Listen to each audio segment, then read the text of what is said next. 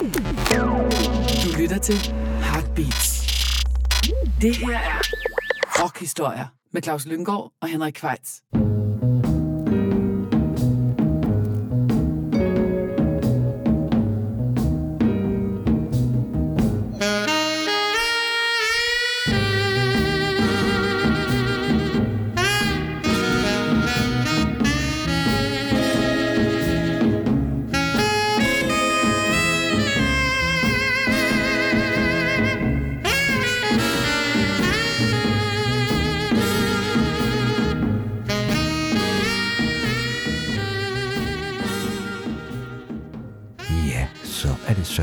Tid til endnu et kapitel i rockhistorier. Og dine værter er som altid Claus Lynggaard og Henrik Kvejs. Og vi har i dag fornemt besøg af selveste Kira Skov, som er aktuel med en ny plade, der mildest talt er noget af et all-star-projekt, kan vi godt sige. Ja, tak spids. Det hedder Spirit Tree, og det består af en lang række duetter. Hvis jeg forstår det rigtigt, lidt flere duetter på CD'en end på LP'en. Ja. Ja. Men øh, ikke desto mindre rigtig mange øh, duetter, og det er både med øh, udenlandske koryfæer som Bill Callahan, Bonnie Prince Billy og Mark Lanigan, og så hjemlige stjerner som Sten Jørgensen og Marie Fisker og mange flere. Og øh, det er jo det, vi starter jo altid med et nummer fra gæstens seneste album. Og vi har altså valgt duetten med Mark Lanigan, Ja. som hedder Idea of Love. Og den kaster vi os bare ud i, og så bagefter så vil du blive udspurgt benhårdt om, hvad det her går ud på. Ja. ja det er godt.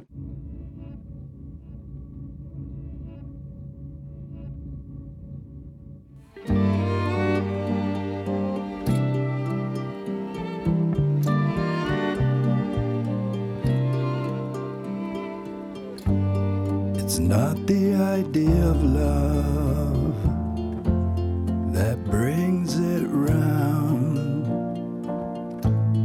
It's not your audacity that brought me to the ground. It's not the idea of war that brings it on. It's all that we came here for, but never really saw. But this hope for change lingers on. And when you leave this earth, you will sing along this riddle song of love.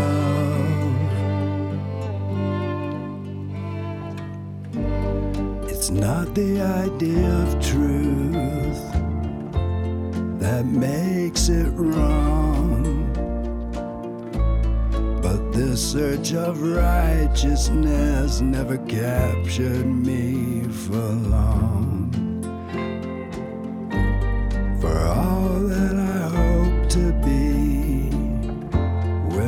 Days are done is someone who shared the wealth of love inside of me. And this hope for change lingers on. And when you leave this earth,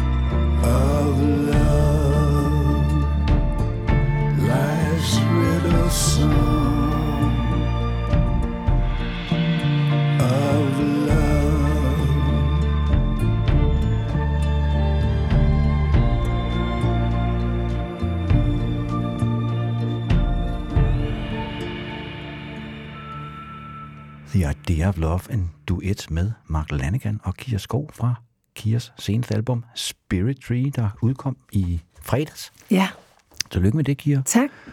Og det er jo faktisk egentlig en gammel sang, det her. Ja, det er det. Det er den eneste sang øh, på pladen, som ikke var ja, som ikke er skrevet i den her i det seneste år. Hov, nu falder oh. telefonerne. Det er Ja, måske, men altså, ja. sådan sker det. Ja. Hvad hedder det nu? Øh, men ja, øh, og det opstod egentlig sådan, eller det kom sådan i stand, fordi at, øh, at jeg havde skrevet til Mark Lanegan øh, tre måneder før, at han så rakte ud til mig. Jeg havde skrevet til hans management for at høre, om, øh, om han havde lyst til at medvirke. Og øh, så fik jeg ikke noget svar. Og der gik bare de her tre måneder, hvor jeg nærmest glemte det igen. og havde indspillet det nummer, jeg havde tænkt, tiltænkt ham til at starte med min anden. Og så lige pludselig så vågner jeg en morgen, og så er der øh, en mail fra Mark der i min inbox, og han var sådan meget sådan undskyldende og, og meget sådan sød og venlig, og jamen, han havde først lige, han havde ændret management, og han havde først lige fået den her mail nu, og han synes, det lød fantastisk, det han havde hørt, og ville rigtig gerne være med, og hvis det stadigvæk var muligt, og, og så jeg var bare sådan, shit, jeg skrev... Okay, så manglede du en sang. jeg manglede faktisk lige den sang, altså. Så jeg var sådan lidt øh, tog ud i, øh, i kolonihaven, jeg havde lånt der, og sad og, og skrev hele ugen, der øh, fulgte, og, og der kom ikke rigtig lige den sang, som jeg synes passede til ham. Altså, så, så jeg var sådan lidt, hvad, hvad gør jeg? Og så havde han så hørt forskellige ting, og kunne rigtig godt lide den her sang. Og så tænkte jeg, altså, Why hvorfor not? ikke, hvorfor ikke gøre det igen? Ja, ja, det fungerer også ja. fremragende. Ja. Det gør det. Men er sangene skrevet med de specifikke øh, gæstevokalister i, i mente? Ja, altså det har været sådan, tror jeg, med halvdelen af numrene har været skrevet på den måde. Øhm, og så har der været nogle af dem, som, ja, som jeg sådan ligesom, som jeg skrev sådan lidt til at starte med, hvor jeg ikke rigtig var helt sikker på, hvor projektet skulle hen, som så fandt hjem hos nogle af de solister, der kom med. Så der var sådan 50-50, vil jeg sige. Men udgangspunktet var, at vi lave en plade med Ja. duetter. Udgangspunktet var, at vi lavede en plade med duetter. Det var egentlig den drøm, jeg har haft. Det er jo så meget sjovt at lave det i disse tider, hvor man ikke kan mødes. Ja, det var sådan min hævn mod corona på en måde. Men ja, altså det var bare, det var jo sådan, jeg var jo faktisk på tur med materialet, for i nat blev vi gamle. Vi var lige kommet ud med min, min forrige plade, som er en plade med dansk, danske tekster. Øh, og der var jeg ude, og vi nåede at spille tre koncerter. Og så blev landet lukket ned. Og så blev der stille, ikke? Jo, Jo. der blev godt nok stille. Og så var det lidt sådan, hvad skal vi så? Ja. Hvad gør vi nu? Og hvordan håndterer man det her? Og så blev det jo bare sådan, som jeg plejer at håndtere kriser. det er hvor jeg skriver nogle sange. Ja. Og så blev det ligesom på en måde ekstra presserende, at, synes jeg, at, at lave noget, som var meget sådan, altså tror jeg, at, at, at, at skabe noget, som, som, hvor der var en, en eller anden form for fællesskabsfølelse, eller en fornemmelse af at have en, en samhørighed med nogle andre, fordi at man var så meget alene, som man var, så blev det sådan, ja, på den måde fik det en ekstra nødvendighed. Jeg synes, det er, da jeg hørte pladen, at det var ret sjovt, at den lavede på den måde. For det lyder virkelig, som om folk synger til hinanden. Altså, der er en meget intim stemning ja. på pladen, ja. hvor man føler sig sådan meget i rum med de syngende. Ja. Og man tænker, så må de jo også sidde i samme rum, ikke? Så den Ja. er sådan meget produceret med meget nærhed. Ja, Det er lækkert. Men som altid, når vi har gæster i studiet, så er det jo faktisk ikke så meget for at tale om deres musik. Det Øh, er mere deres musiksmag, måske. Ja. hvad hedder det så? Du har lavet en spilleliste øh, med nogle Ja. sange, som har betydet noget for dig. ja, Øhm, og vi starter ud øh, i det danske ja, med Anne Linnet. ja. Hvorfor skal vi høre Anne Linnet? Jamen, det er jo bare fordi, jeg tænkte, vi skulle starte et sted sådan helt tilbage, der hvor at nogle af de første sådan aftryk blev sat i mig, tror jeg, som virkelig gjorde et indtryk, og som var med til at, og forme mig på en eller anden måde. Og der har den her plade bare haft en sådan meget stor plads i mit hjerte, altså øh, barndommens Og Den kom ud, jeg tror, jeg må have været 11 år gammel, eller sådan noget, måske 10-11 år gammel, da den plade kom på gaden. Og, øh, og det var også mit første møde med, med Tove Ditlevsens øh, tekster, og ja, det gjorde bare et virkelig stort indtryk på mig. Det var også en tid i mit liv, hvor at, altså, mine forældre blev skilt, og, og på en eller anden måde, så var der sådan noget af de tekster, som, som kom til at fungere som et slags spejl for mig. Altså, jeg, der var noget, som jeg forstod, uden helt at forstå det, tror jeg, i, som barn, øh, da jeg hørte den her sang blandt andet, som, som vi skal høre. Ja, de evige tre Det er om, evigt. om, at den, man elsker, elsker ikke en, og den, Ja. som elsker en, elsker man ikke. Det er sådan et klassisk øh, Ja. dilemma, ikke? Jo, Jo, som vi måske alle sammen, eller mange måske har Har prøvet. prøvet, ja. ja. Kan ikke genkende til. Ja. Og det er meget sjovt, fordi den her plade må have gjort var jo enormt populær, da den kom frem og så videre. Ja. Ja. Man har åbenbart sat spor hos ret mange sangskrivere, fordi der er faktisk flere af vores gæster, som har haft præcis den her plade med. Det er ret, ret Ja. interessant, ja. ja. Øh, Fordi at man tror hele tiden, det er den der med en forårsdag af tusind stykker, der er ligesom er den store plade, men i rockhistorie, der er det altså barndommens skade, der brænder igennem. Ja. ja. ja, fordi vi havde Christian Hjelm som gæst for ikke så lang tid siden. Han spillede titelnummeret. Ja, det gjorde han, ja. Det er også et fantastisk Ja. nummer. Og fortalte, at han altid kom til at græde, når han hørte det. Han græd dog ikke der. Nej. Nej. Men de evige tre, det er meget sjovt, fordi den tekst der, da jeg skrev, jeg skrev en roman tilbage i 80'erne, mm. hedder Martin og Victoria, mm. og der har hovedpersonen jo det dilemma, at den, han elsker, kan han ikke få, og så er der en pige i klassen, der er vild med ham. Og der ser han, så finder han så det digt nede på biblioteket. ja, Og det brænder så også lige igennem ham. Så Ja. det er altså en, en tekst, der kan noget. ja, Øh, Ja, øh, det kan altså... Det er ligesom, kunne i det hele taget noget med tekster. Ja, øh, og det er meget jo. sjovt. Hun har også ligesom fået sådan en genopblomstring de seneste Ja. år. Det var ligesom, hun har ligesom blevet skrevet lidt ud igen. Hun var ikke, Nej, hun var helt ikke fin fine nok, på- på- nej. Ja, Nej. Så nu øh, er de jo, altså Olga Ravner og alle de der nye stjerner, de er jo så helt op og støde over Ja. ja. Tove Ditlevsen igen, når hun bliver ud, oversat til engelsk. Ja. Og, Ja, ja, ja, og så gar hendes øh, brev, læserbrevkasse. Ja. Ja. Fået, altså, Ja. hun havde jo sådan nogle ret skrab den der. Ja, til den har fået et comeback. Ja. ja. Så, Jamen, jeg, har, jeg har været stor øh, fan af Tove Ditlevsen lige siden dengang, faktisk. Altså, i min teenageår, der tror jeg ikke, jeg, jeg gik nogen steder uden at have sådan en digtsamling med Tove Ditlevsen i tasken. ja. Faktisk. Ja. Ja, det er smukt. Der var lidt Jamen, så lad os høre Lad os de høre evige tre med Ja. Anne Lindet fra, er det 1986, tror jeg, vi er i? 87? Nej, Så 86. Ja. ja. Kommer her.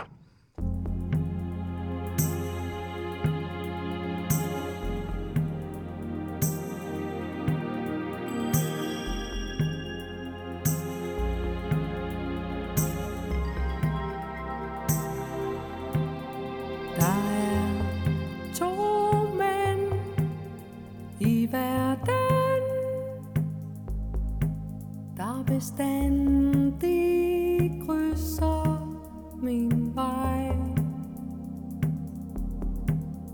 Den ene er ham, jeg elsker.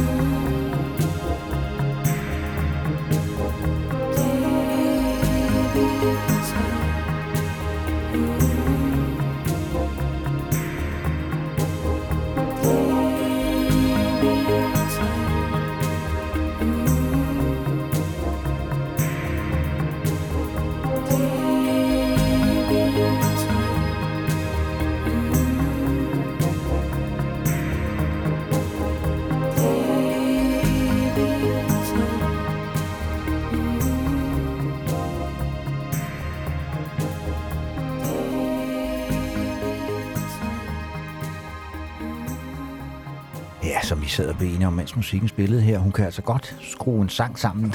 Den gode Anne Lind. Det kan man sgu. Ja, Hun er det en virkelig dygtig håndværker også. Ja, det må man sige.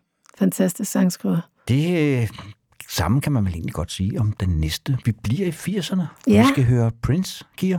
Ja, men det er også fordi, at øh, han er heller ikke rigtig til at komme udenom i min sådan musikalske opvækst på en måde, fordi det var jo egentlig lidt, jeg tror måske, det har været så året efter, eller noget af den stil, at jeg, min mors daværende mand, han, øh, han var meget øh, musikinteresseret, øh, og introducerede os til alt muligt forskellig musik. Øh, og blandt andet tog han os ind og, og se den her koncert, Øh, det var Love Sexy Tour, da Prince spillede i parken. Nå ja, det kan jeg Der godt var jeg også inde. Ja, der var Ja. også fed koncert. Og der har jeg været, ja, der har jeg været 11-12 år eller sådan noget, ikke, da jeg var til den koncert.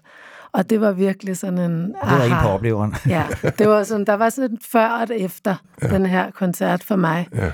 Det var jo sådan noget, det var bare sådan noget, der resonerede. Det rungede bare i mig sådan mange dage efter at den her oplevelse af, at jeg ligesom kunne, jeg kunne måske også bare forlade Rødovre, og så kunne jeg måske, så kunne jeg måske også gøre noget, der mindede ja. om det. Eller, det var sådan, øh, det var virkelig sådan en åbenbaring.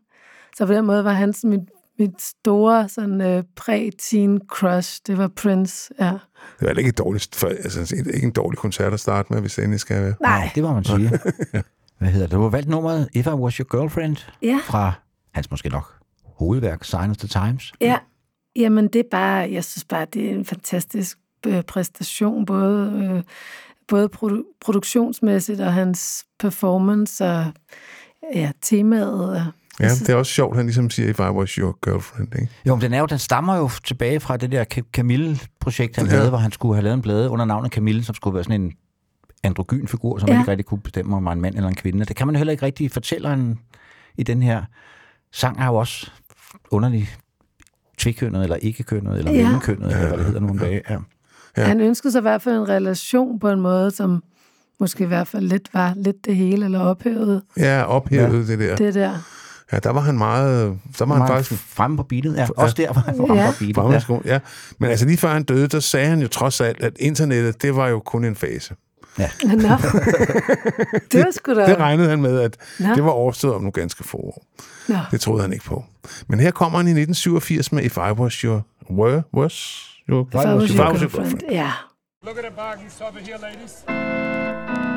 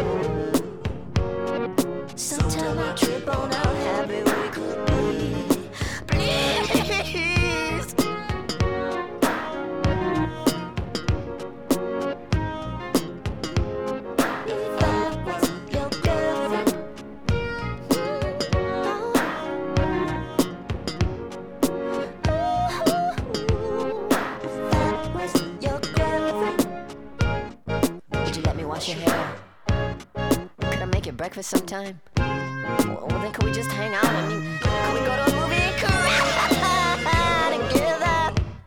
Cause to me, baby, that would be so fine.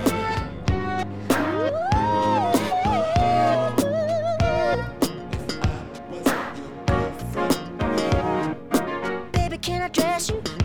I mean, help you pick out your clothes before we go out. Listen, girl, I ain't saying you're helpless, sometimes, sometimes, those are the things that being love's about. Sugar, do you know what I'm saying to you this evening? Maybe you think I'm being a little self-centered, but I, I say I, wanna be all of the things you are to me. Surely, surely you can see. Is it really necessary for me to go out of the room just because you want to undress? We don't have to make children to make love. No, we don't have to make love to have an orgasm. Your body is what I'm all about. Can I see it? I'll show you. Why not? You can do it because I'm your friend. I'd do it for you. Of course I didn't dress in front of you. And when I'm naked, what shall I do? How can I make you see that it's cool? Can't you just trust me? If I was your girlfriend, you could. Think so. Listen, for you naked, I will dance a ballet. Would that get you off? Tell me what will. If I was your girlfriend, would you tell me? Would you let me you naked then? Would you let me give you a bath? Would you let me tickle you so hard you'd laugh and laugh? And would you, would you let me kiss you there? You know, down there where it counts. I'll do it so good, I swear I'll drink every ounce. Then I'd hold you tight and hold you long, and together we'll stand in silence. And we'll try to imagine what it looks like. Yeah. Try to imagine what, what silence looks like. Yeah, we'll, we'll try to imagine what silence looks like.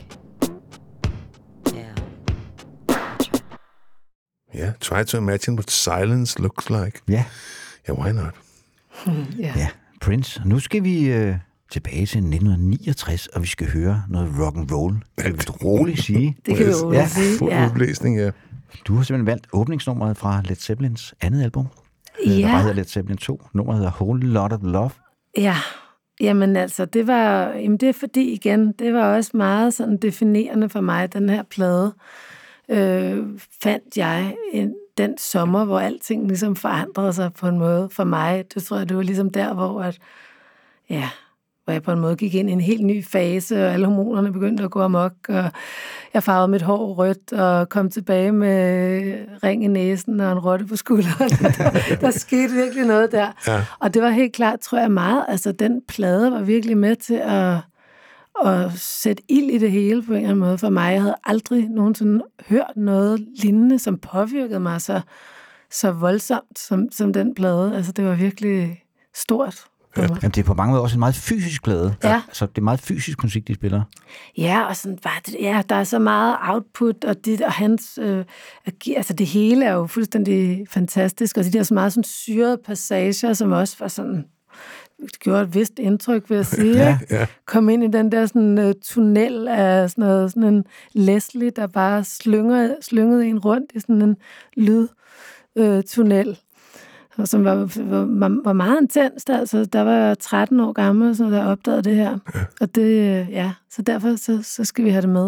Det er så fedt nummer. Det er et nummer, som... Øh, ja, de har lånt en hel del af det fra en gammel Willie Dixon-sang, øh, hvor mm. de så bare lige havde glemt at kreditere ham. Det er så blevet ordnet, tror jeg, Efterfølgende. ja, øh, f- først, først i 85. Nå, altså, okay. alle udgiv, altså alle udgivelser efter 85, der har han krediteret på som komponist. Nå, Og så fik hans arvinger en ordentlig slat penge, øh, ja, ja. hvis de lå være med at brokke sig Jeg tror godt, de andre, de går nok godt grund ved dem, kan du se. Ja. ja. A Whole Love fra 1969.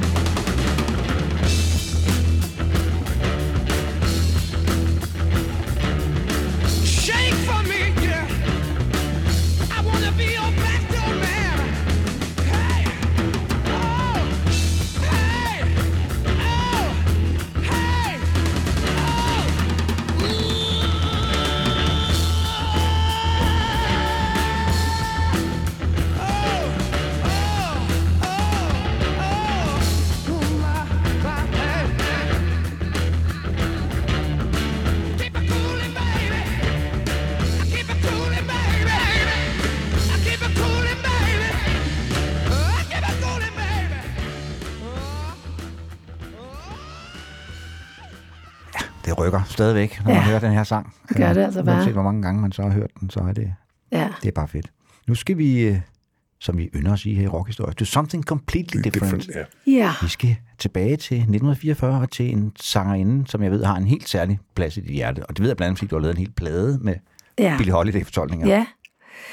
Jamen altså, hun er jo ligesom sådan en, hun har været sådan en følgesvend, øh, synes jeg, siden mine tidlige ti- teenageår.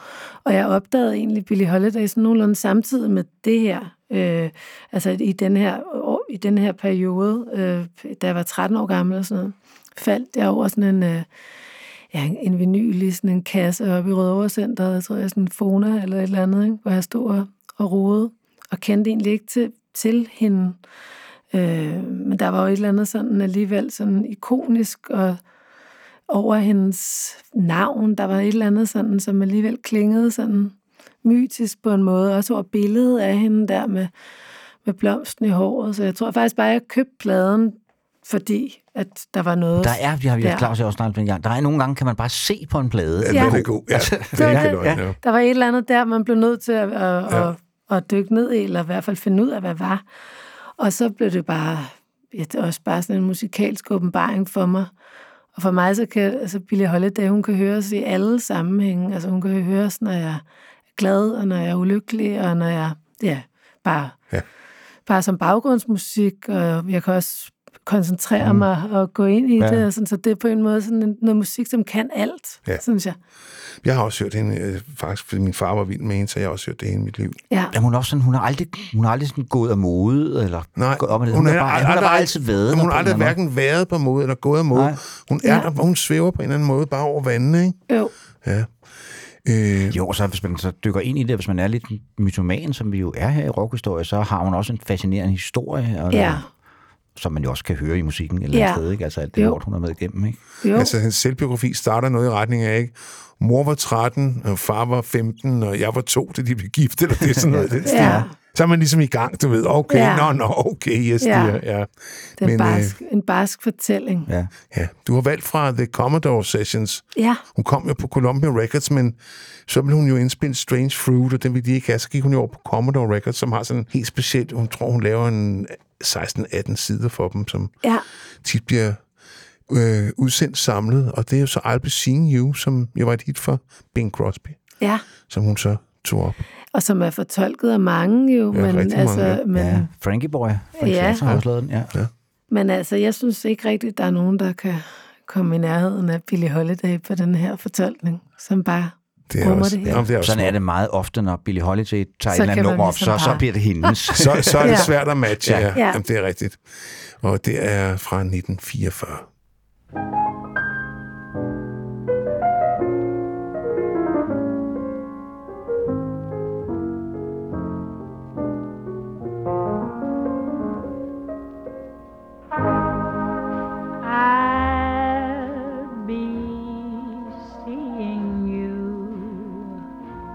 In all the old familiar places that this heart of mine embraces all day through.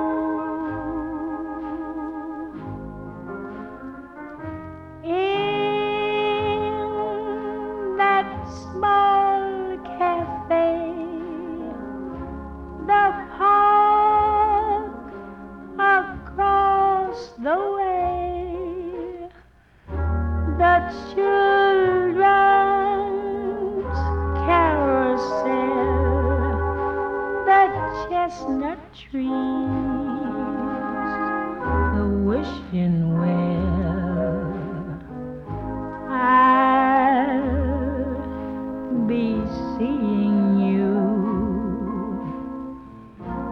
in every lovely summer's day,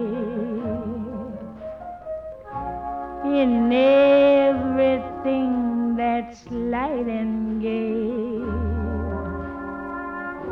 I'll always think of you that way.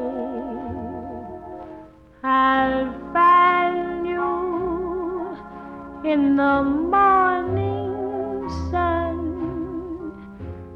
And when the night is new, I'll be looking at the moon, but I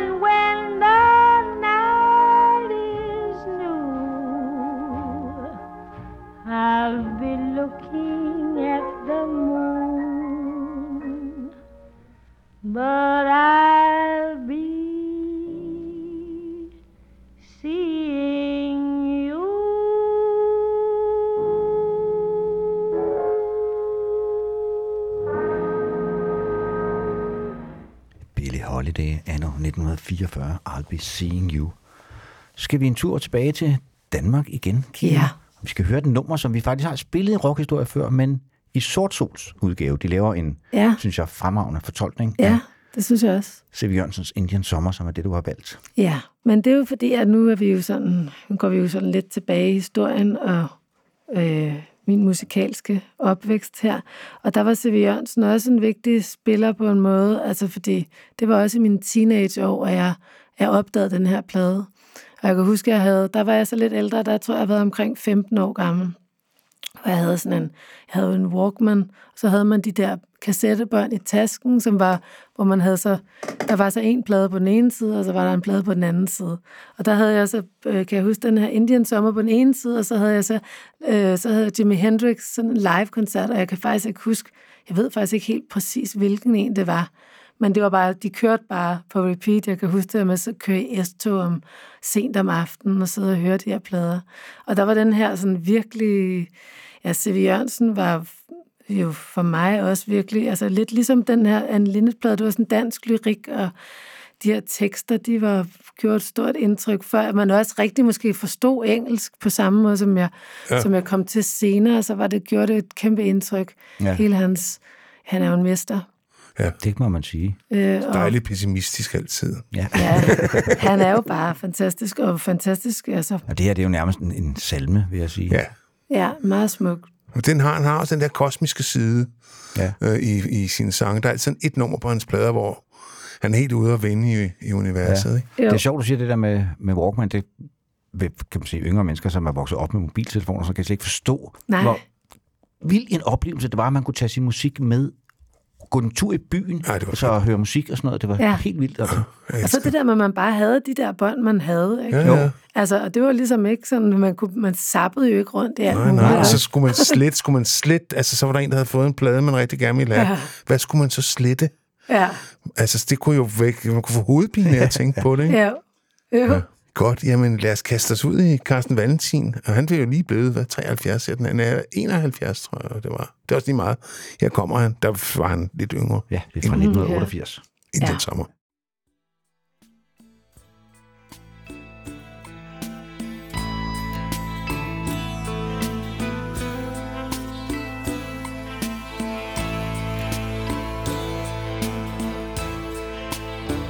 Vi lever lys vi skygger af magi Vi hinandens alibi Vi lever lys.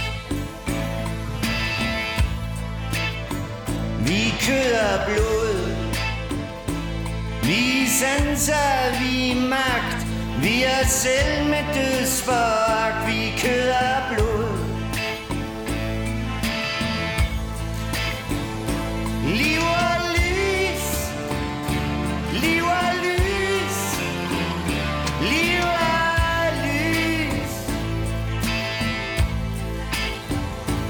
skinner ben.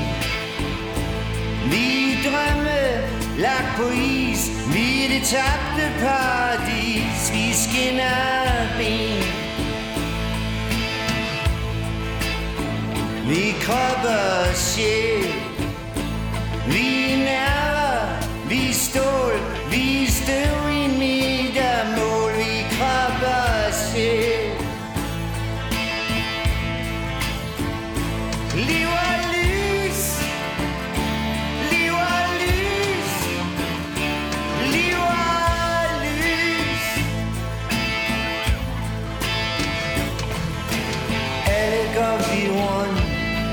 og leder som besatte.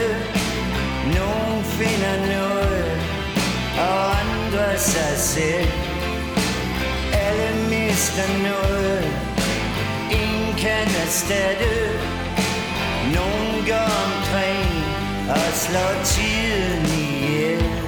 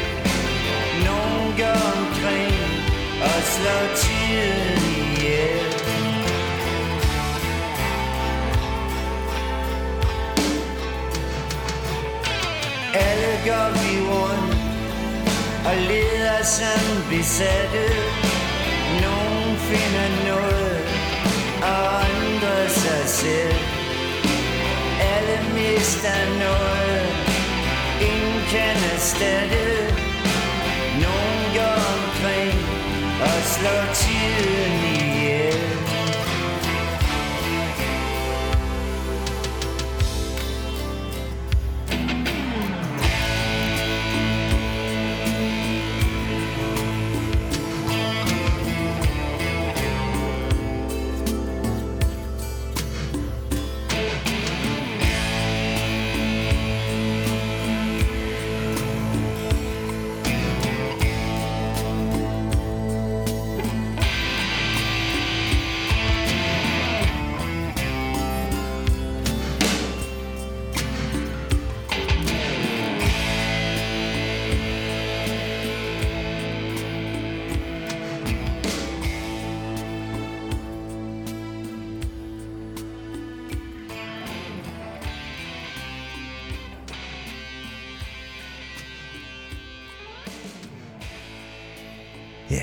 sagt det før, og jeg siger det gerne igen, at den forventer jeg bliver spillet til min begravelse, den her sang. Ja, det har du sagt. Ja. Ja. Det kan være, at vi Det er overrasker dig og spiller. Ja. og spiller, må der komme hunde i himlen i stedet for. ja, Nu skal vi over til en anden Ja, kunstner, som står rockhistorier meget, Meget meget, nær-. Vi har ja. faktisk lavet et helt ja program om det så jeg faktisk Ja. godt. Jeg har ikke hørt om det den endnu. helt unge, den helt unge, Ja, den helt unge Tony. Jamen altså... Ja, vi slutter faktisk her øh, med pladen Blue, som du har valgt et nummer fra, A Case Ja. of You. Ja. Okay, så det er også for, uh, Song for the Roses? Er det, eller, Nej, den, den, er starter vi med, efter? når vi laver næste gang, så starter vi med okay. den. Ja, den kom efter, ja. Ja. Den var fantastisk også, synes jeg. Men, det, men jamen, for mig så Johnny Mitchell, det var ligesom sådan... Øhm, det var øh, starten på en, sådan en ny epoke på en måde.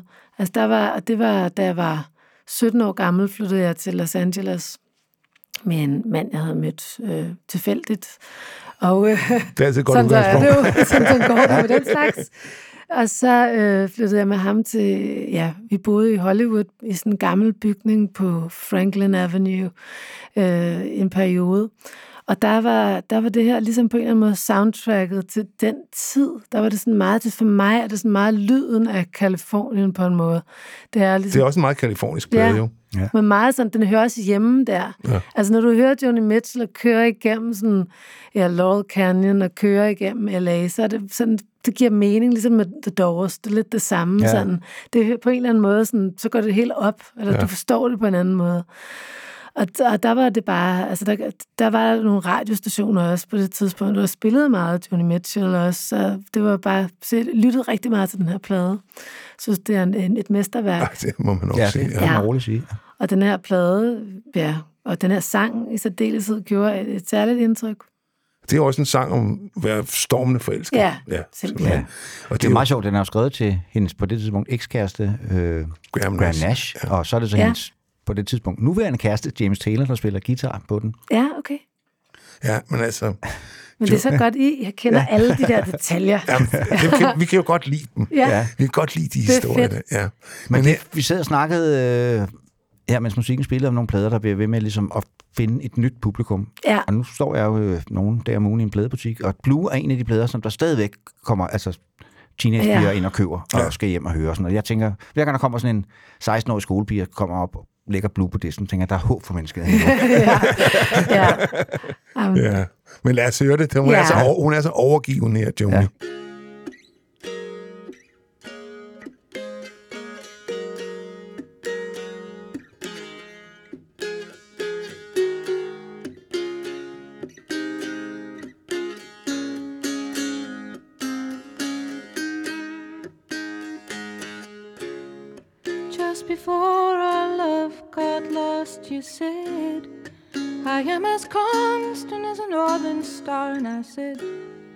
Constantly in the darkness, where's that at?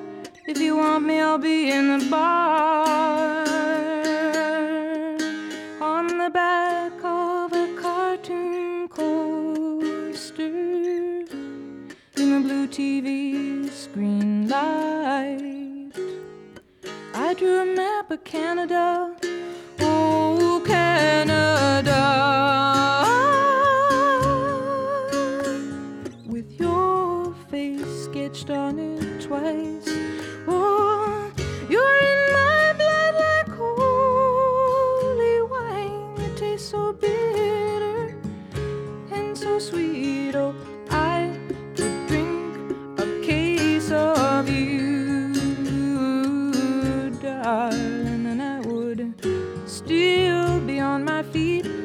I would still be on my feet.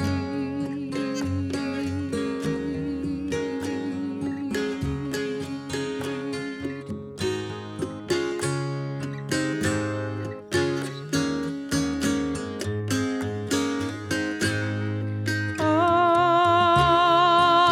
am a lonely painter. I live in a box of paints.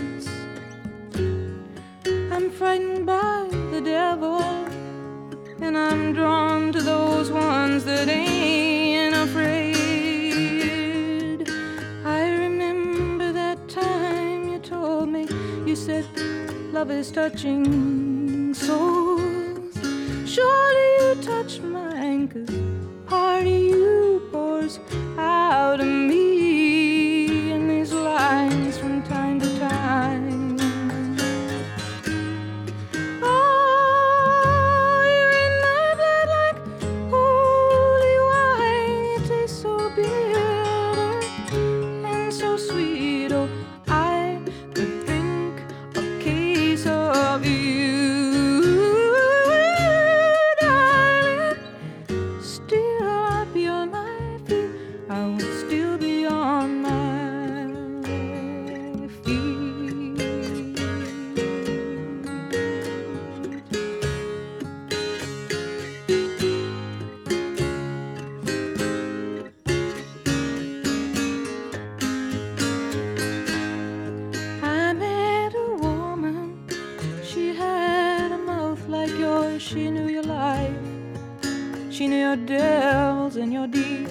she said, Go to him, stay with him if you can, but be prepared to bleed.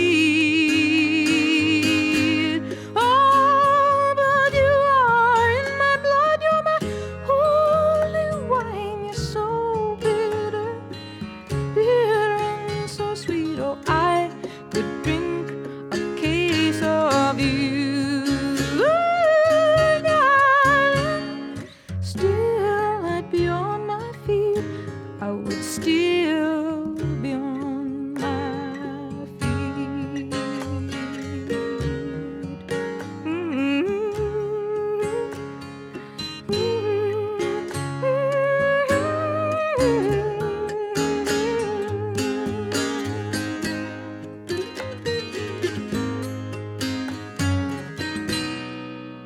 Joni Mitchell, A Case Ja. of You. Og som sidder snart, det, det er ikke en, man... Der er lavet 300 forskellige coverversioner af den, her kan man læse sig ind på hendes meget, meget nørdede hjemmeside, men... Vi er imponeret over de er ture. ikke? Ja, altså fordi den er... Ja. Der er sgu ikke, der er ikke mange, der kan synge som Joni. Nej. Altså, der er i hvert fald nemmere måder at brække halsen på. Ja. Ja. Men så skal vi have noget instrumentalmusik. Det er jo heller ikke noget, vi hører så meget i vores program. Det er jo også en, en virkelig en klassiker, du har fat i der. Det er Ja. jo den plade, som folk, der ikke kan lide jazz, godt kan lide. Ja, Ja. det er det. Ja, og som også er en, altså for mange mennesker er det deres indgang til jazzmusik. Ikke? Det er Jo. sådan en øh, ret god introduktion.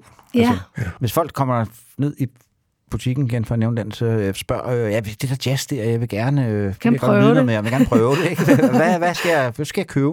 Ja. Så stikker jeg dem altid of Blue. Ja. Altså, Kind hvis man ikke kan lide den, så- Sketches of Spain også, ja. kan det er også det der ja. lidt, Men synes det er også, hvis man ikke kan lide Kind of Blue, så kan man ikke lide jazz. Nej. Nej, så, så, så er der nok lang vej. ja. Ja. Ja. Hvad er den betydet specielt for dig, den her plade, Giver? Jamen altså, den her plade, det er jo lidt lyden af den her samme periode, da jeg boede i Los Angeles, da jeg var helt ung. Der var der også de her, sådan, øh, den her jazz, øh, California Jazz øh, Radio, som spillede alt muligt fantastisk jazz, og selvfølgelig også havde lange programmer om Miles Davis og også Billie Holiday. Og, ja, det var, det var en ret fantastisk radiostation. Og der, øh, der, der, der lyttede jeg meget til det. Altså, jeg kan huske, vi boede, vi boede i den her øh, bygning, hvor vi malede rigtig meget. Og og min kæreste malede øh, malerier og gik og hørte de her, øh, de her plader. Men altså, det var egentlig, jeg, jeg lyttede faktisk meget til Miles Davis, øh, også tidligere mig og, og Laust Sønne, øh, som er min gamle ven. Vi har kendt hinanden, siden, vi var, siden jeg var 13, og han var 15. Okay. Og vi blev venner. Vi gik på, vi gik på skole sammen og gik to klasser over mig ude på noget, der hedder Statens Pædagogiske Forsøgscenter. Okay, det lyder noget. Og jeg gik sådan rundt og kiggede på. Det er sådan et halvt år, og turde ikke rigtig snakke med ham. Jeg synes, han så enormt sød og spændende ud.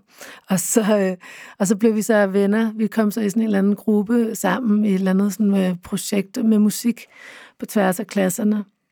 Og så fandt vi så hinanden der i, i musikken og vores sådan, øh, ja, vi var begge to virkelig passionerede omkring det.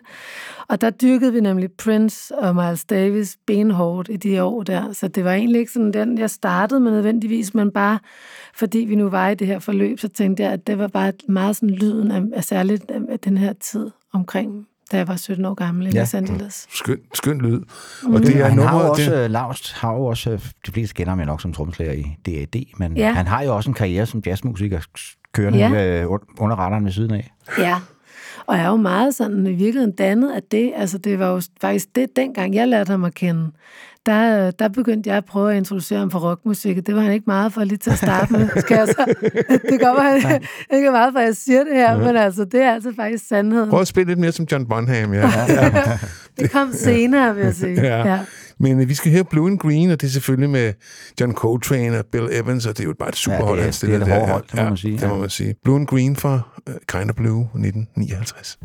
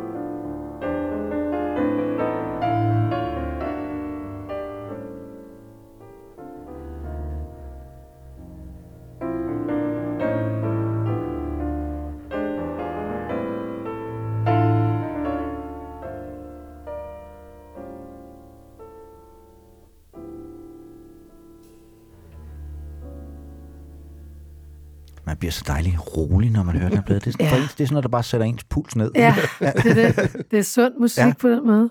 Og fra en gigant til en anden Ja. gigant. Ikke? Nu Jo. skal vi høre øh, en, som øh, nok også vil være de fleste af rockhistoriens lyttere bekendt. Vi har i hvert fald gjort vores. og Ja. hylde ham. Øh, vi har Og det var, nok gået, det var nok gået alligevel. Det var det sgu nok, ja. Det er jo selvfølgelig Bob Dylan, vi skal høre. Ja. Hvordan kom han ind i dit liv, Kira? Jamen, øhm, jeg tror, altså, øh, jeg lyttede lidt til Bob Dylan der i mine tidlige teenageår, også sådan lidt, det var sådan en blanding af alt muligt, og hvad der lige lå, altså også i min, min mors pladesamling, hvad jeg ligesom fandt der. Øh, og så da jeg så øh, rejste væk, så begyndte jeg sådan, at, der boede i USA, og, og og få et, et større kendskab til ham, men det var virkelig sådan for alvor, så med den her plade, den kom også til ligesom at markere øh, et skifte i mit liv, hvor jeg ligesom forlod det her forhold, jeg havde været i igennem fem år med den her mand, der var meget ældre end mig, som vi havde, som vi boede sammen både i London og, og Los Angeles. Og da jeg gik fra ham, så kom den her plade, øh, og den gjorde bare et gigantisk indtryk på mig. Altså det var bare, det var ligesom også bare soundtracket til den tid for mig. Og det er jo Time Out of Mind, vi snakker Ja, om. det Fra er 97, ja. ja.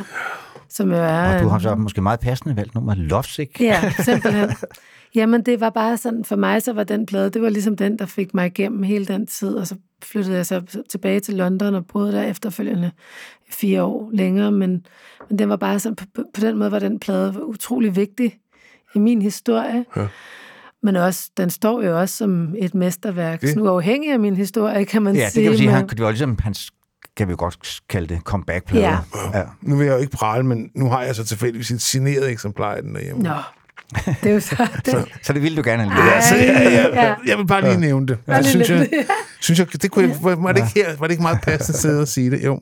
Men jeg mødte ham der i Rom i 2001, og der signerede han jo. Der havde de sagt det, så husk at tage Uha. noget med. Bob signerer. Okay, så jeg tog den med, og så havde jeg min redaktør, han havde så givet mig Good As I Am To You med, så jeg fik to fotografer. Men nu skal vi høre Lovesick øh, med Dylan fra den øh, Daniel Lanois producerede Time Out of Mind. Ja, jeg hørte meget sjovt, det nummer. Det blev også brugt som en øh, undertøjsreklame for øh, Ja. Victoria's Secret. men altså, det, det kan bare alt Ja. muligt. Det musik. Han er vanvittig. Ja. Ja. Kommer her.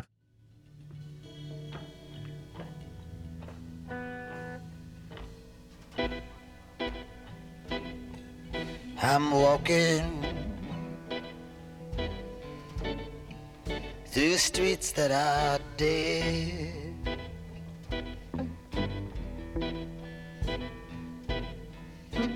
Walking, walking with you in my head.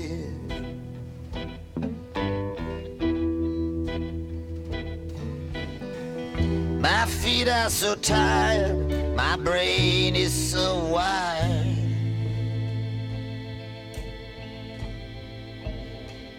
And the clouds are weeping.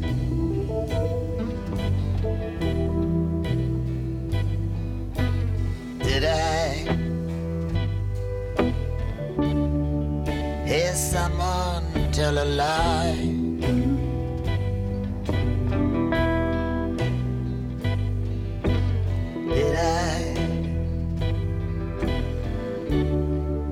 hear someone's distant cry.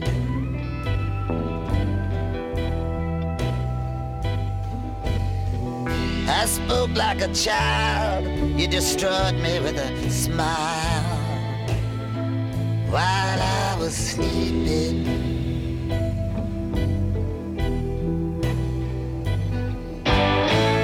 I'm sick of love that I miss the thick of it.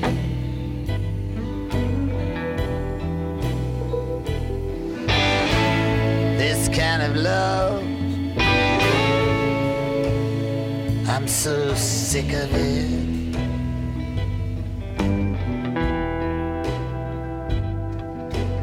I see. I see lovers in the meadow.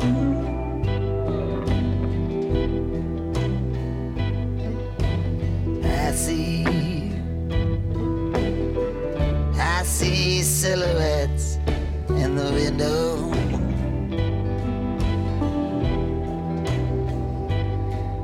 I watch them till they're gone, and they leave me hanging on to a shadow.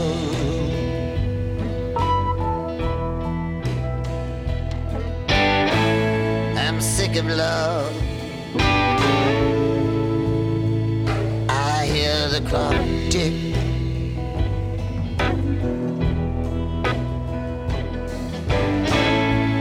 Kind of love. I, I'm lovesick.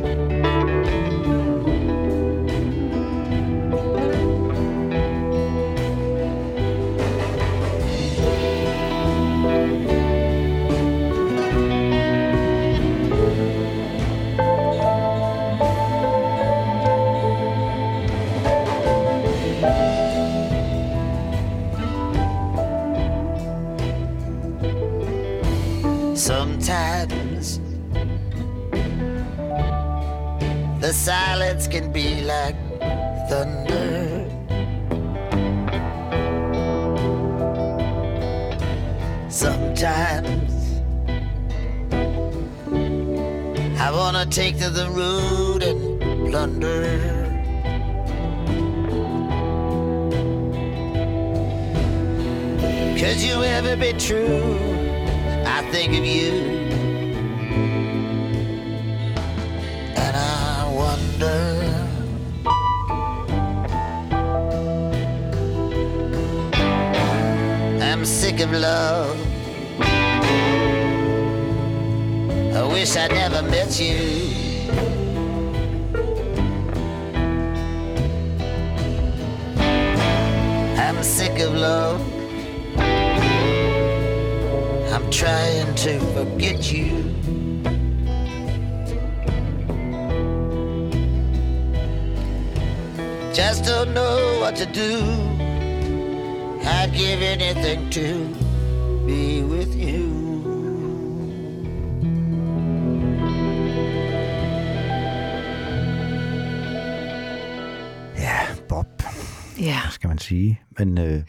Vi kan i hvert fald sige, at vi bliver i Superligaen. Ja, det gør vi.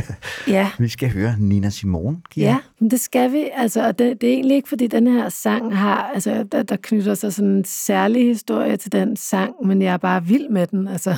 Ja. øh, og Det er jeg synes, ja, Det er også glimrende grund til at spille. Ja.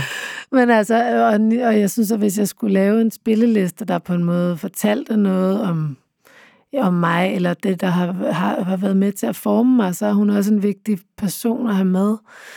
Øhm, fordi at hun, ja, der er jo ligesom ikke rigtig nogen Nej. andre, der, øh, som, som kan det, som hun kan. Jeg kan tydeligt huske den første gang, jeg også hører hende. Altså, det var faktisk en pladeforretning i, i London, hvor jeg står i den der tape exchange, den ved ikke, om I kender Jo, der. jo, kender glemmer den. Notting Hill, og, øh, Og så lige pludselig hører jeg af højtalerne der, og det der med sådan, at jeg var sådan tvivl, altså er det en mand, eller er det en dame? Og, Ja, det, ved, det sådan havde det også Ja, fuldstændig. jeg kunne ikke finde ud af det, og jeg måtte gå op og spørge, hvem er det her? For det var bare alligevel stadigvæk sådan, så det gjorde virkelig sådan noget ved en, ikke? Ja. Med det samme. Og så, det var så mit første møde med hende, og så har hun jo bare været, ja, ja en hun- ledestjerne på en måde, kan man sige. Ja, hun har været så Ja. produktiv, så jeg må indrømme, lige det her, lige det her øh, nummer, eller hendes, det er jo et nummer fra musicalen her. Ja, det var to numre, hun ligesom Ja. ja. kæder sammen. Ja. Ja. Øh, tager, tager ud af kontekst fuldstændig, og så Ja. får lavet sådan en Black Anthem ud af det. Ikke? Og Ain't Got No, og Ain't Got No Life. Har du, øh, har du været inde og se den der Nick Cave-udstilling, øh, Kira? Øhm, Jeg var faktisk ikke inde og se, jeg har ikke været inde og se den endnu. Jeg var Okay. inde og se, da han holdt sit, ja, sit Ja, der oplæg var jeg også inde, ja. Men jeg, var ikke inde, jeg har ikke været derinde endnu. Nå. Den Den er, er ret, den er forlænget nu. Den er ret er sjov, men det var mere, forlænget, der knytter sig Nina Ja. ja. Simone anekdote, fordi han har jo, han skulle konkurrere en festival på et tidspunkt, hvor han fik Nina Simone over at spille. ja, Hun skulle have været super besværlig. Hun skulle ikke have andet end pølser og kokain til Nej, det har jeg godt øh, hørt på Ryder. faktisk, ja. Men det, der er det sjove med det, hun, da hun så kommer ind til tavlen, så sætter hun sit stykke tyggegummi under klaveret, du ved, inden hun skal til at synge. Ja. Det stykke tyggegummi har Nick Cave gemt, og det er simpelthen udstillet på den udstilling. Det er sådan sådan en en, pedestal. en pedestal, sådan pedestal. en glasmontre. Ja, okay. Så han kan godt lide Nina Simone Ja. også. Men hun har jo også den der preacher-kvalitet, som han jo også har rendyrket, ikke? Ja, ja. På en eller anden måde. Altså, jeg kan godt se, hvor han...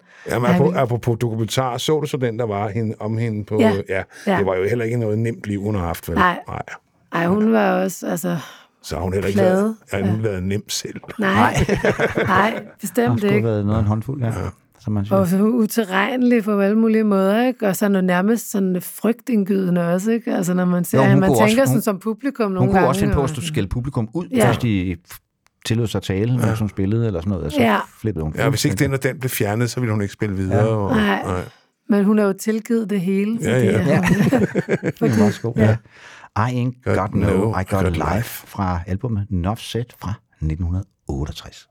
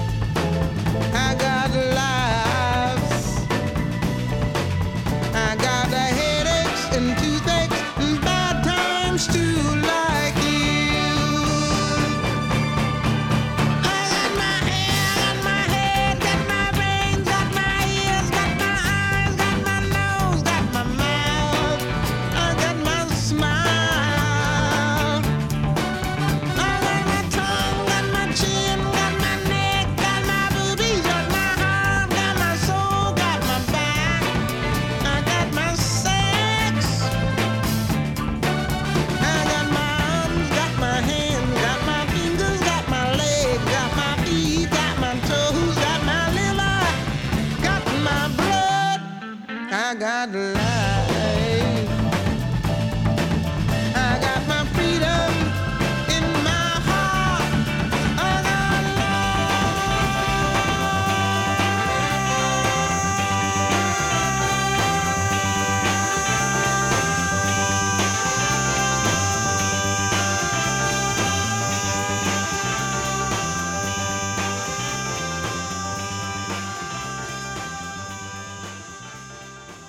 Simone, og nu skal vi over til noget dejlig narkomusik. Ja, det skal vi, ja. det må man jo det må man nok kalde det. Ja. Spiritualize skal vi høre. Ja, jamen altså, det var en plade, den her Ladies and Gentlemen, We Are Floating in Space. Og den kom øh, på et tidspunkt, hvor jeg boede, jeg boede i London, det har så været også 97. 97.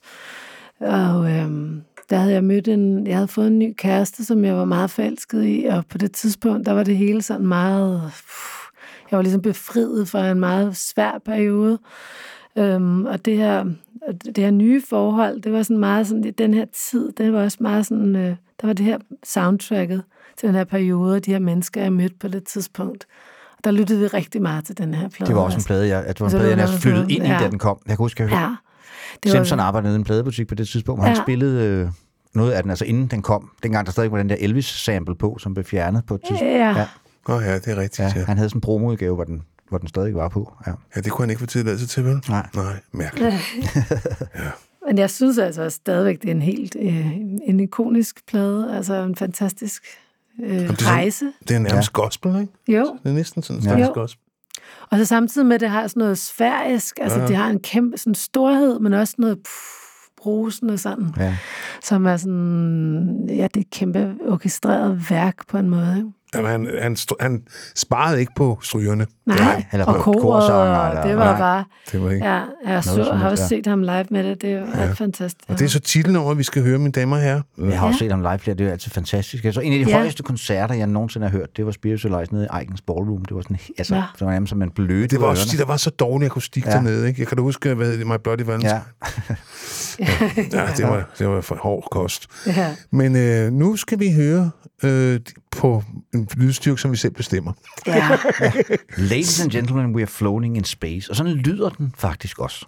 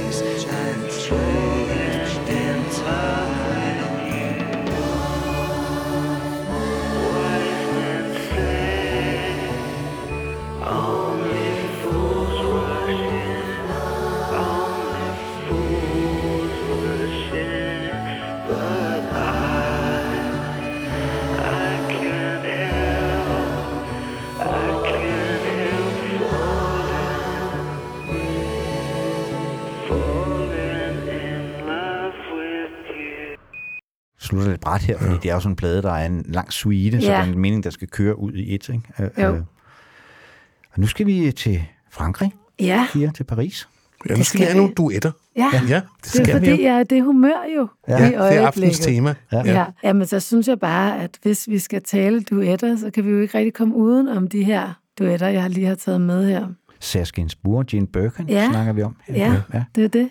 Fra Øh, mesterværket History de Melody Nelson. Ja. Og som bare er et ikonisk stykke musik, altså meget øh, ja, produktion og performance og alting er bare, det er et sted, man har lyst til at være, synes jeg. Ja. Ja. Men det var også en plade, der ligesom meget sent fik sin sådan virkelig anerkendt. Altså, det er i hvert fald inden for de sidste 20 år først. Ja, Jamen, der var sådan nogle, altså Portishead og Beck og alle sammen, som virkelig begyndte at Ja. hype den her plade. Ikke? Jo, Øh, Beck han har også været øh, meget voldsomt inspireret ikke? Jo. af den, vil man sige. man Både af, af Gainsbourg, men også Jean-Claude Verniers Ja. ja. strygearrangementer. Ja, præcis. ikke? Øh, Ja.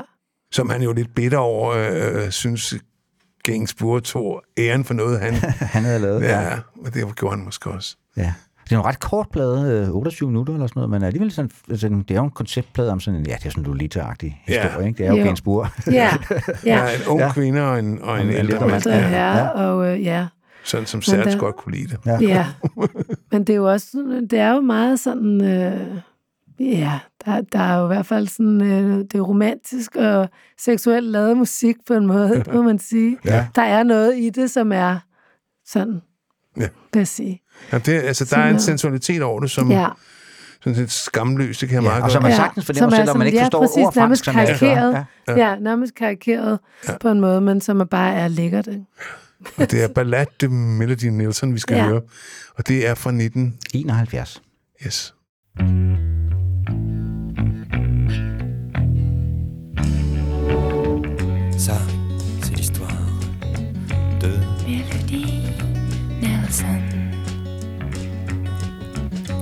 part moi-même, personne n'a jamais pris dans ses bras. Ça vous étonne, mais c'est comme ça.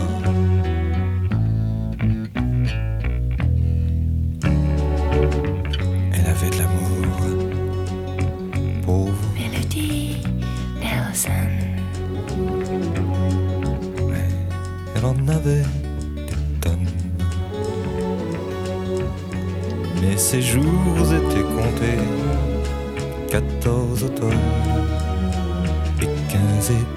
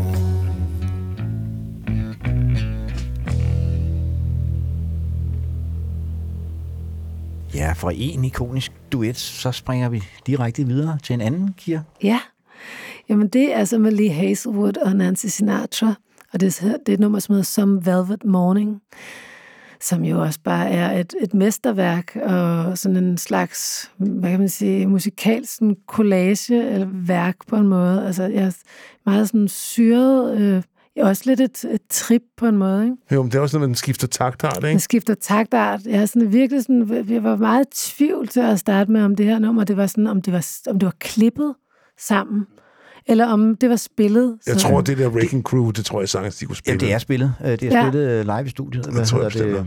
Og det er ovenikøbet det første samarbejde, de laver sammen, Ja. ja. øh, Nancy Sinatra og Lee Hazelwood. Og det er også en sang, man ikke helt kan gennemskue, hvad den handler om. Overhovedet ikke. Mange har jo taget den som reference til stoffer og sådan noget. Ja. Det siger han jo selv. Det I was not a druggie. It's not about drugs. Nej. men i hvert fald er der nogle andre bevidsthedslag, Ja, man sådan rører sikkert, ved, ja. eller på en eller anden måde. Og du ved, er referencer til græsk mytologi, ikke? Fædra og... Ja. Hvad laver hun lige der, ikke? Ja. Jo, men altså... Men meget stærkt Men det, det har han jo sagt, musik, han sagde, jeg. hvad havde han sagt, at hun har været så, hun havde så meget, været så meget ondt igennem, hun blev kun 17 år, så hun havde fortjent at få en sang skrevet til sig. Okay, Nå, ja, det var Ja. ja. meget rørende. Ja. ja. Men altså... Ja, det er bare han, fantastisk det, det er nummer. et fantastisk nummer, ja. Ja, Og- som der også er lavet mange glimrende fortolkninger af. Men, Faktisk, ja. ja Mhm. Men ikke rigtig nogen, der overgår originalen, vel? Nej, de, klæder- de klæder også- hinanden, de to. Ja, den Jo. søsatte jo også Nancy Sinatras Ja, må- karriere ja, det må man øh, i sige. den grad. Ja. These Boots. Ja, med på, ja. Mm, Som stadigvæk kan spilles til en fest. Og, det kan det, Ja, at få folk på dansegulvet. ja, helt sikkert. Ja. Nancy Sinatra og Lee Hazelwood, årgang 1967.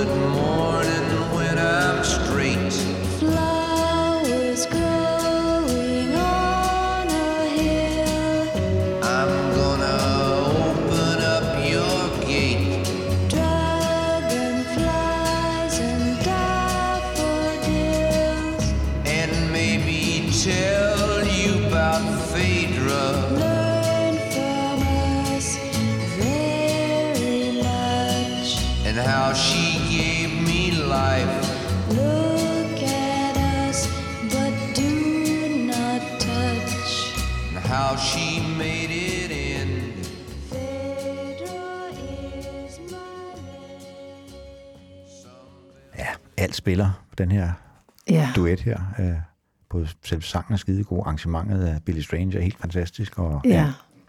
der, er ikke, der er ikke meget at sætte en finger på her. Nej, faktisk ikke. Og nu skal vi til PJ Harvey. Ja. Jamen, øh, jamen, hun er jo heller ikke rigtig til at komme udenom, synes jeg for mig. Altså, jeg er øh, stor fan.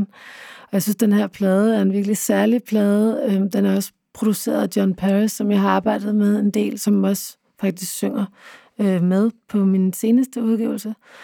Øhm, Ja, The Hope 6 Ja. Demolition Project. Ja. Det er den plade, vi snakker om fra 2016. Ja. Ja. Og, øh, og sangen her hedder Community of Hope. Og øh, jeg så en koncert, jeg ved ikke, om I var til koncerten, da hun spillede på, på Roskilde Jo, det år. det var en fantastisk koncert. Ja. Det var altså, jeg Ja. tror, blandt, altså, blandt de fem bedste koncerter, eller sådan noget, jeg nogensinde har set, altså virkelig, det var en særlig magisk Ja, det var koncert. det. det var sådan, og bare det der kæmpe orkester, der kom ind, og altså, det var sådan mesterligt sådan iscenesat på en måde. Og samtidig i virkeligheden meget enkelt, men det her med, at der var så mange mennesker om at skabe den her lyd, ikke? Og det var også mange sådan, sådan mere organiske øh, altså instrumenter, ikke? Sådan slagtøj og sådan ting, der kunne bæres rundt på scenen. De kom ma- marcherende ind på scenen der, ikke? da de startede koncerten. Det var bare Og virkelig... det gjorde de også, da de spillede i... Øh, ja, hvor fanden var det, vi så det samme vinter? Det var inden... Var det, hvor var det? Var det forum? Eller hvor? Var det for? Der kom de Ja, også Jamen, marcherende jeg så godt og- også den, ja. Ja. Så, men det var bare... Og det var også en super koncert, men det var bare... Altså, jeg må sige... Men der var det anden gang, man... Det Ja. ja. første, der var noget første Der var gang. bare ja, noget ved at se det der på Roskilde, og det var sådan, fordi man ved heller aldrig helt sådan, det var jo ikke mørkt. Nej, det var om ikke- eftermiddagen, Ja, ja. og det var inde i det der telt, der kan man ligesom skabe den der intensitet øh, på det tidspunkt. Det kunne man. Og det kunne man. Ja. Men også det der med, at der bare sådan, man kunne nærmest høre en nål falde. Ikke? Altså, det var virkelig sådan ret intenst, at folk var så på, altså, og så stille også faktisk. Det var en meget særlig koncertoplevelse for mig. Jeg synes også, en af hendes bedste plader, faktisk. Ja, der er i hvert fald der er mange gode Der er mange gode, men- Ja, der er rigtig mange gode. Men det er en Ja. rigtig god plade. Det er i hvert fald nok, kan man sige, den bedste rockplade, der nogensinde er lavet om mislykket byfornyelse ja. ja. Ja, The Community of Hope fra 2016.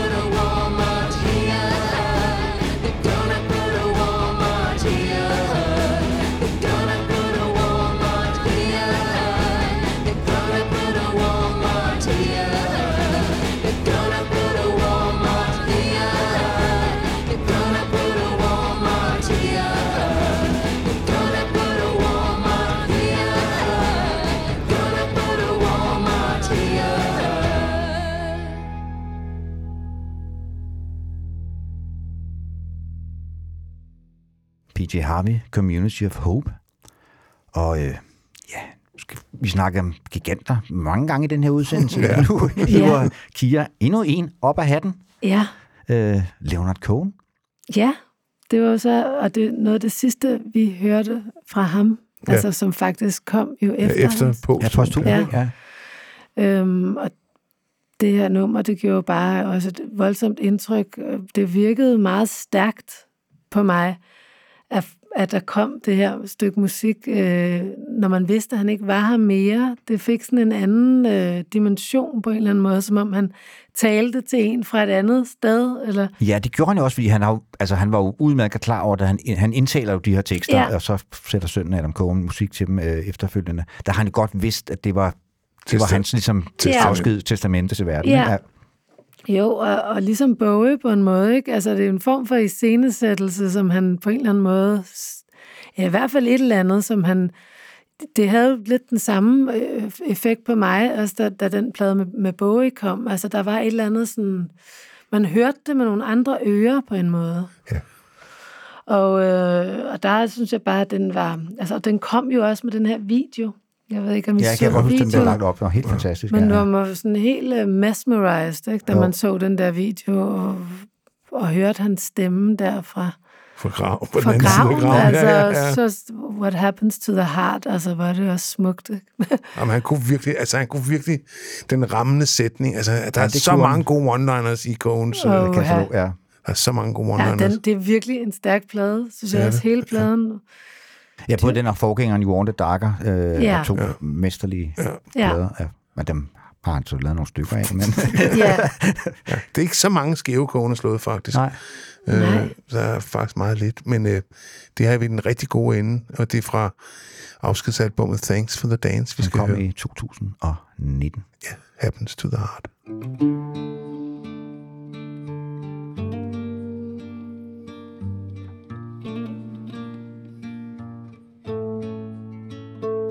I was always working steady, but I never called it art. I got my shit together, meeting Christ and reading Marx. It failed my little fire, but it spread the dying spark. Go tell the young Messiah what happens to the heart.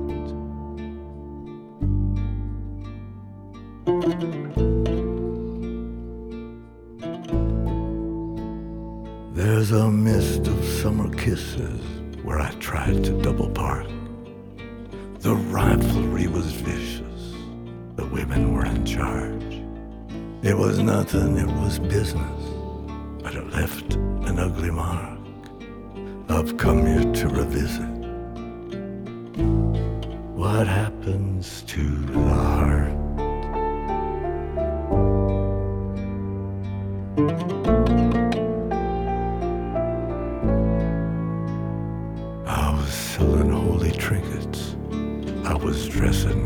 Dressing. Had a pussy in the kitchen and a panther in the yard. In the prison of the gifted, I was friendly with the guards, so I never had to witness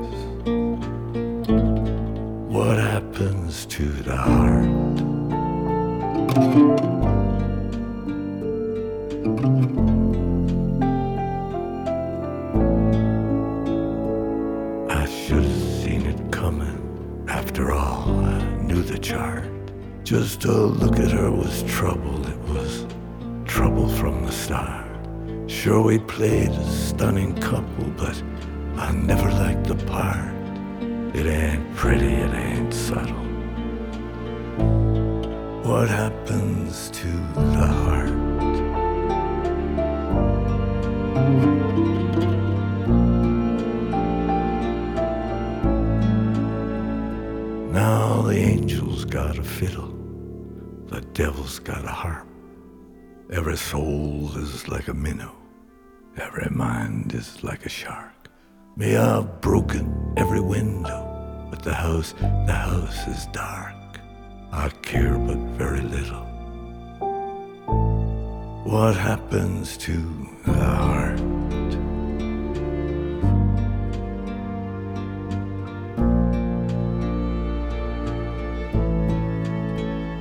Then I studied with this beggar. He was filthy, he was scarred by the claws of many women he had failed to disregard. No fable, here no lesson, no singing meadowlark, just a filthy beggar guessing. What happens to the heart?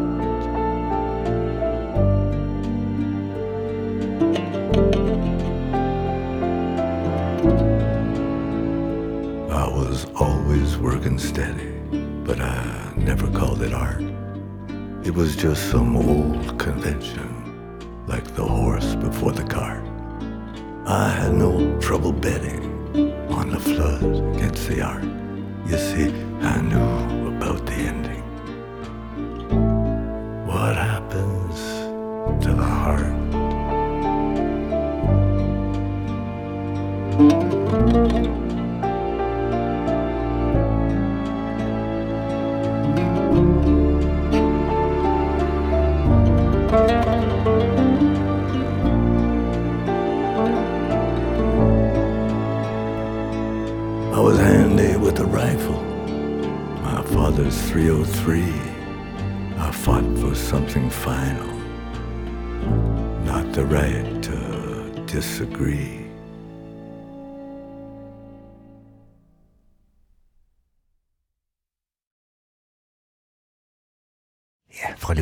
Skal vi en tur til Norge, Ja, og vi skal tilbage i jazzens verden. ja. Jamen, kender I den her plade egentlig? Jeg kender, ikke, jeg kender faktisk ikke albumet Freestyle, som kommer Nej. fra, men jeg, jeg opdagede hende også for nogle år siden på sådan en Light in the Attic. Pladeskab udgav sådan en dobbelt øh, Ja. LP med altså sådan en best of, øh, Ja. som, hvor jeg faldt fuldstændig for hende. Jeg havde aldrig Ja. hørt om hende før. Nej. Vi snakker om Karin Krog. Karin Krog, ja. Som stadigvæk Ja. lever. Hun er 83. Ja, 83 Ja, ja. nemlig. Men det var bare sådan så sindssygt, for jeg har lige opdaget den her plade, ja. altså her faktisk for et par uger siden eller sådan noget. Og det har bare været sådan, det var jo fantastisk, at, synes jeg, at lige pludselig opdage sådan et værk, ja. som, som jeg synes er så sindssygt frist og fremadskuende på en måde. Jeg glæder mig til at høre den. Jeg, altså, jeg kender godt nummeret, fordi det Ja. er på den compilation, som Ja, okay. jeg nævnte før, men jeg kender ikke hele albumet. Det Det er, er det er, sådan, ret, det er sådan ret sen i karrieren. Hun debuterede tilbage i 64, det er fra 86, det her nummer. Ja, Og det, ja. det er jo en dueplade sammen med en, øh, en avantgardist, der hedder John Sermon. Og de spiller begge to synthesizer, så Ja. spiller han sopransax. Og woodblocks, jeg står Ja, så. meget og vildt sejt, og Ja. hun, altså, jeg ved ikke, det er sådan lidt, der er sådan noget Laurie Anderson, Ja, lidt og sådan noget, møder Nina Simone, og så et eller andet, som man henter i Norge, i de norske ja. fjelde, eller ja, sådan ja, noget. ja, hun er ret speciel, Der er hun er, men hun er helt klart ved at gå på opdagelse. Ja, men den her plade, synes jeg virkelig, det har været sådan en plade, som jeg lige har bare dykket ned i, og jeg synes, hun synger fantastisk, altså.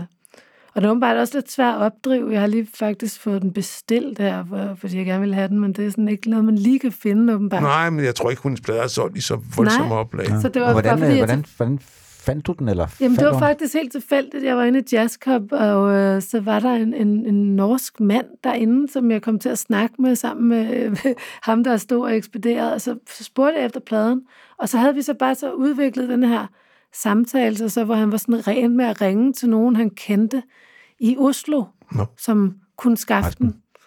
Men, Okay. og han ville så kontakte mig, når, det så, når den så... Den lykkes. Ja, nej, men, det, men de kunne godt skaffe den, sagde de, men, men den er ret dyr, vil jeg sige. Altså, jeg tror, sådan, den koster i hvert fald sådan en 400-500 kroner for Ja. sådan en vinyl der. Ja. Ja, men det jeg tror altså, de der små oplag der. Ja. Øh, for det har jo nok ikke været sådan en, de har stanget over disken i Fona. Nej, nok ikke. men altså, hun er jo, hun har jo virkelig, hun er jo virkelig sådan en blåstemplet, ikonisk ja. ja. sangerinde, jazzsangerinde, også på verdensplan. Ja. Men den her plade, den er sådan lidt mere obskur på en måde. Men egentlig sådan, synes jeg, lyder den egentlig ret moderne også i dag. Ja. Ja. Altså, den lyder sådan som noget, som... Den ligger, jeg hørte den faktisk, fordi nu lå den så, den, det hele ligger jo på Spotify. Mm. Så Ja, det er det. Det gør det jo. Og der kan man jo godt høre, at, at det er jo en synthesizer-plade. Mm. Altså, det er jo ikke en jazzplade den forstand Nej. med, med, du ved, under, masser af underdelinger på trommerne og sådan det der. Ja. Nej. Så det er sådan, det er, og de er kun de to. Altså, der er ikke skyggende andre end hende og John, uh, John Sermon. Nej. Så den har sådan sin, sin egen stemning. Ja. ja. Men hun laver flere plader med ham senere, så de har åbenbart været glade for samarbejde. Men hun har også indspillet med folk som Artie Shep og Dexter Gordon. Og, Ja, præcis. Så hun er, så hun er jo sådan lidt, lidt sindssygt. Ja, Ja, Hun har, og jeg tror også, hun har fået sådan nogle kæmpe store jazzpriser gennem tiden, og meget sådan... Øh, og har, jeg, og har også lavet, altså, jeg var inde og sådan læste ret meget op på hende, fordi jeg blev sådan meget sådan betaget af hende nu her.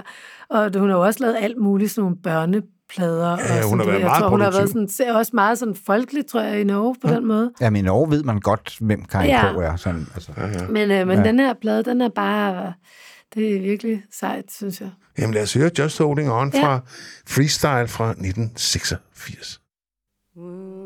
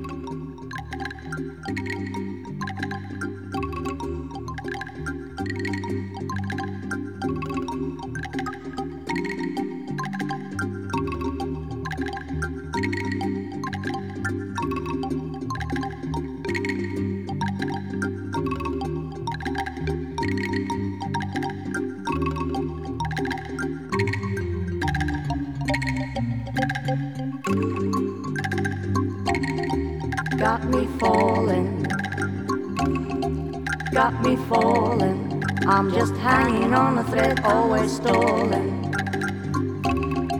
Can't quit stalling, keep on falling out of line. Sliding off the wheel of life is rough and it gives you no warning.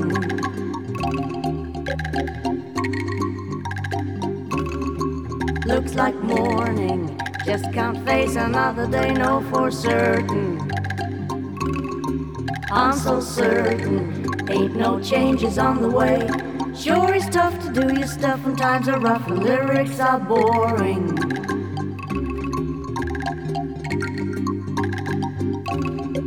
Mr. Wonder, won't you come and make my day sound like thunder?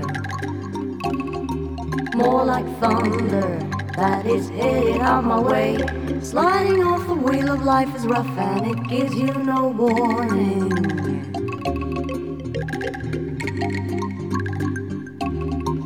No warning. No warning. No warning. Got me falling. The blues crept Got me falling.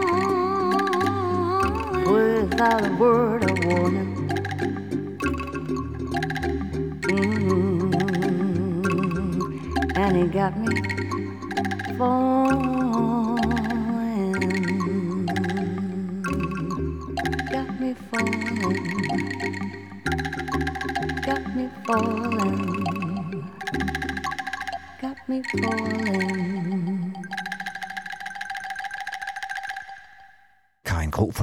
Norge. Så skal vi tilbage til Danmark, og så skal vi høre en kunstner, som jeg simpelthen må indrømme, jeg aldrig havde hørt om før, Nej. da jeg så den her spilleliste.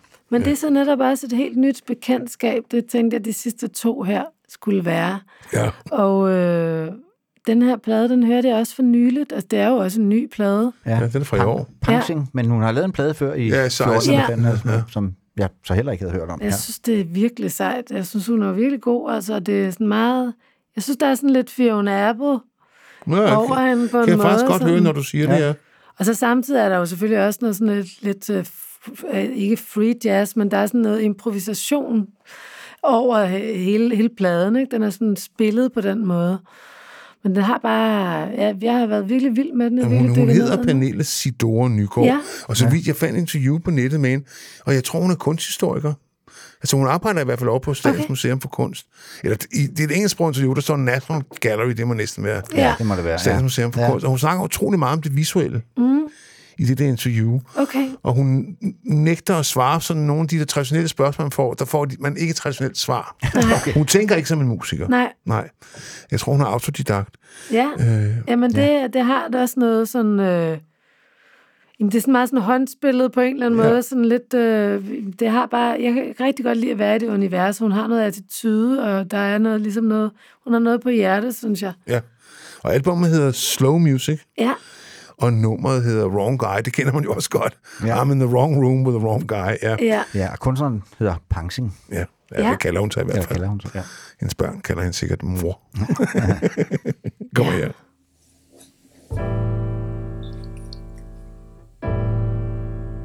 This marvelously tense scene is equally frightening and sensual. Evelyn Keyes tries to seduce a dangerous looking man, and she doesn't seem to be at all concerned by the murderous look in his eyes. She is confident that she has power over him. A sentiment she makes clear with this suggestively cooed closing line.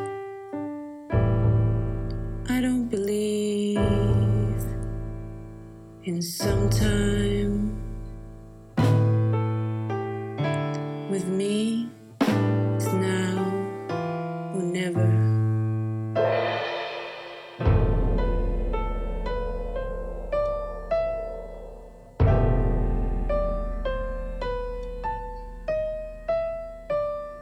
In this particular flick, Keys is actually a decent guy just posing as a dangerous lady so that she can help the leading man. But she's pretty darn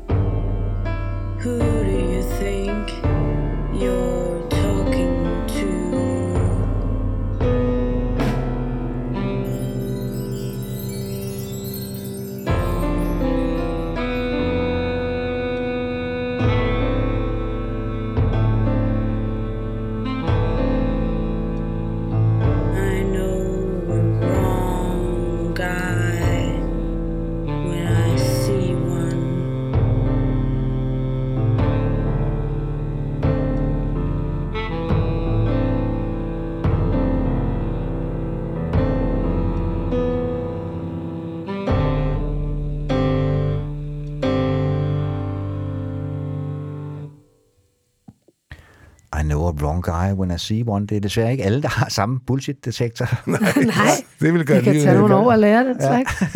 Ja. Men det har været en stor fornøjelse at have dig som ja, gæst i det var studiet, så Kira. dejligt at være her. Vi takker af for i dag, og skal selvfølgelig slutte af med, som altid, bede jer om, hvis I ikke allerede gør det, gå ind på heartbeats.dk, finde rockhistorier og trykke på den røde støtteknap. Så kan vi fortsætte med at lære nogle flere øh, af den her slags udsendelser, og invitere endnu flere inspirerende gæster. Og vi slutter af med et nummer fra Kias seneste plade. Hvad hedder det? Spirit Tree, som, øh, som jeg har valgt, og det er en duet, du har indspillet sammen med Marie Fisker. Jamen, øh, mig og Marie, vi, har, vi går langt tilbage. Altså, vi har jo kendt hinanden siden vi var teenager, og startede faktisk med at synge sammen dengang. Det var også ligesom det, der var med til at åbne sådan loftet på en måde for mig i forhold til det her. Det var virkelig noget, jeg gerne ville. Øhm, og det var, der, der var på en måde, allerede der var, var der jo et øh, frø, der blev plantet i forhold til det her med, at det kan noget særligt at synge sammen med andre. Altså, øh, som, det var det fedeste for mig dengang. Det var det der med, at vi sang flerstemmigt, og vi, vi sang også med en anden pige, der hed Mia. Vi var tre piger, der sang sammen inde på strøget. Og, øh, og det var meget det der med sådan at klinge sammen, og det var sådan, vi blev virkelig grebet af det. Og det har jo bare sådan ligget i, som en del af vores DNA, og, og mig og Marie, vi har et eller andet sammen, synes jeg. I har også lavet en hel plade Vi lavede en sammen. hel Ja. plade sammen, Cabin The Cabin Project. Project. Og er sådan, der er et eller andet med at synge med Marie, som bare er enormt nemt for mig. Altså, fordi at jeg ofte ikke rigtig nærmest selv kan høre, hvor jeg selv starter, og hvor hun begynder, og hvordan det hele sådan... På en eller anden måde, så er der sådan en sammensmeltning med Marie, som gør, at det bliver bare sådan nemt. Vi, bliver, bærer hinanden på en måde i sangen. Og så den her sang, den skrev jeg jo. Jeg har jo skrevet mange af dem her under lockdown, og det var jo sådan en, ja, burn down the house. Den, du kan føle dig spadet inde på mange niveauer. Um, og så, så passer den bare til os, synes jeg. Skal du ud og, skal du ud og turnere pladen så her, eller hvad? Ja, altså vi havde jo egentlig også håbet på, at Bonnie Prince Billy skulle være kommet over her i løbet af sommeren, og det har bare blevet umuligt gjort af, at man ikke rigtig kan for alvor komme ud Nej. og spille. Øh, Så det satser vi på at gøre på et senere tidspunkt. Men altså, vi har vores første koncert, hvor vi opfører øh, duetter inde på Bremen den 5. juli. Og det er så med Marie og med Mette Lindberg og med Stine Grøn, og så er Tejtur også inviteret med. Håber Sten også kan den dag. Øh, så ja, så det, så det bliver... Og det, det glæder mig helt vildt meget til. Så skal ja. vi spille til september. Og vi kommer til at spille sådan lidt drøsvis over sommeren, men det første job, hvor man kan opleve det rigtigt, det er der. Okay, det vil vi glæde os til. Ja. Det var en fornøjelse, Ja. Kira. Ja, Ja, det var skønt at have dig. Ja. Og vi slutter af med Burn Down the House med Kira i selskab med hendes gamle veninde Marie Fisker fra Spirit Tree. Og det er så i øvrigt noget, man er nødt til at købe CD-udgaven for at få, Det er fordi det er ikke på vinyludgaven. Nej, man skulle tro, at jeg havde regnet Det ud. irriterer Måske Henrik er helt det... vildt. Du er nødt til at udsende dig på single. Ja. Ja, Yes. Tak for i dag. tak.